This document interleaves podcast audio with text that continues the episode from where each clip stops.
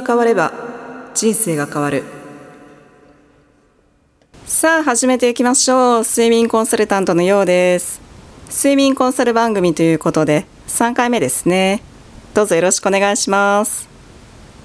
この番組は睡眠コンサルティングサービスを手掛けるアメージングスリープの提供でお送りします。睡眠に役立つ情報や良い眠り方そのための考え方などについてお届けします。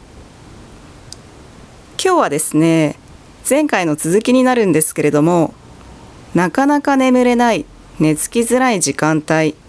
睡眠禁止ゾーンということについて前回お伝えしましたもう聞かれてる方は覚えてらっしゃいますかね？まだ聞かれてない方は一旦止めていただいて OK なので前回の配信を一度聞いていただけると内容がよく理解できると思います。3分から4分程度で聞けますからその後こちらに戻ってきてくださいね簡単におさらいしますと睡眠の悩みランキングトップ3とかいつもより早く起きないといけない場合いつもより早く眠ろうとしてもなかなか寝つけないそれはなぜかということについてお伝えしていました。それはいつも眠る時間の4時間前から2時間前が睡眠禁止ゾーンといって人が最も覚醒している時間帯だから早く眠ろうとしても眠れないということが研究でも明らかになってるわけですよね。仮にそういう研究とか理論とかを知らなくても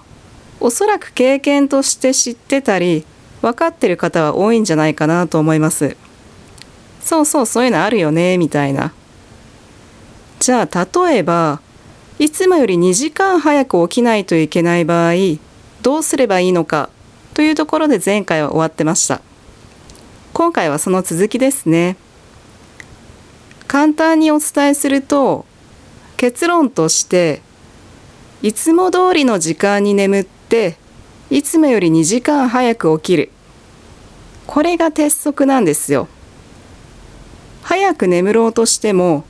睡眠禁止ゾーンだから眠れないわけですよね。だったらいつもの時間に寝床に入っていつもより早く起きる工夫をした方がかえって起きれるわけですよ。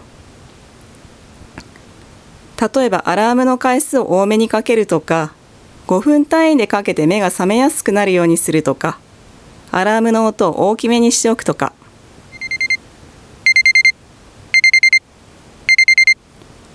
あと寝室の照明をすべて切らずに一部つけて明るくしておくというのもおすすめですね。本来は真っ暗な方が熟睡できると言われているんですけれどもこのケースでは早く起きる必要があるわけですからそういう方法も効果があると思いますよ。つまりいつもとは違うことを意識的にするということですね。もう一つ実はおすすめの方法があってそれは心理面からのアプローチになるんですけれどもそれは次回の配信でお伝えしたいと思います。どうぞ楽しみにしていてください。今日はここまでで最後まで聞いてくださってありがとうございます。この番組はアメージングスリープの提供でお送りしました。あなたの眠りがあなたを癒す素晴らしいものでありますように。ではまた。